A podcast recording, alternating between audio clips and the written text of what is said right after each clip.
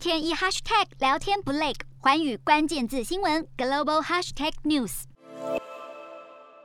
塔利班在接管阿富汗之后，持续加强对女性的控制，因此美国政府任命调停专家阿米利担任特使，要来捍卫阿富汗女性的权利。而阿米利就是在阿富汗出生的美国调停专家，在前总统奥巴马主政时期，他曾经在美国国务院服务，这一次将担任负责阿富汗女性、少女以及人权事务的特使。国务卿布林肯也表示，世界渴望一个和平、稳定以及安全的阿富汗，让所有阿富汗人都能够在包容的政治、经济和社会环境中生活，并且蓬勃发展。因此，捍卫女权是必须要做的事。日韩焦点全面掌握，东亚局势全球关注。我是主播刘以晴，全新节目《环宇看东亚》，锁定每周四晚间九点，环宇新闻 MOD 五零一中加八五开破二二二，以及晚间十点，环宇新闻 YouTube 频道播出。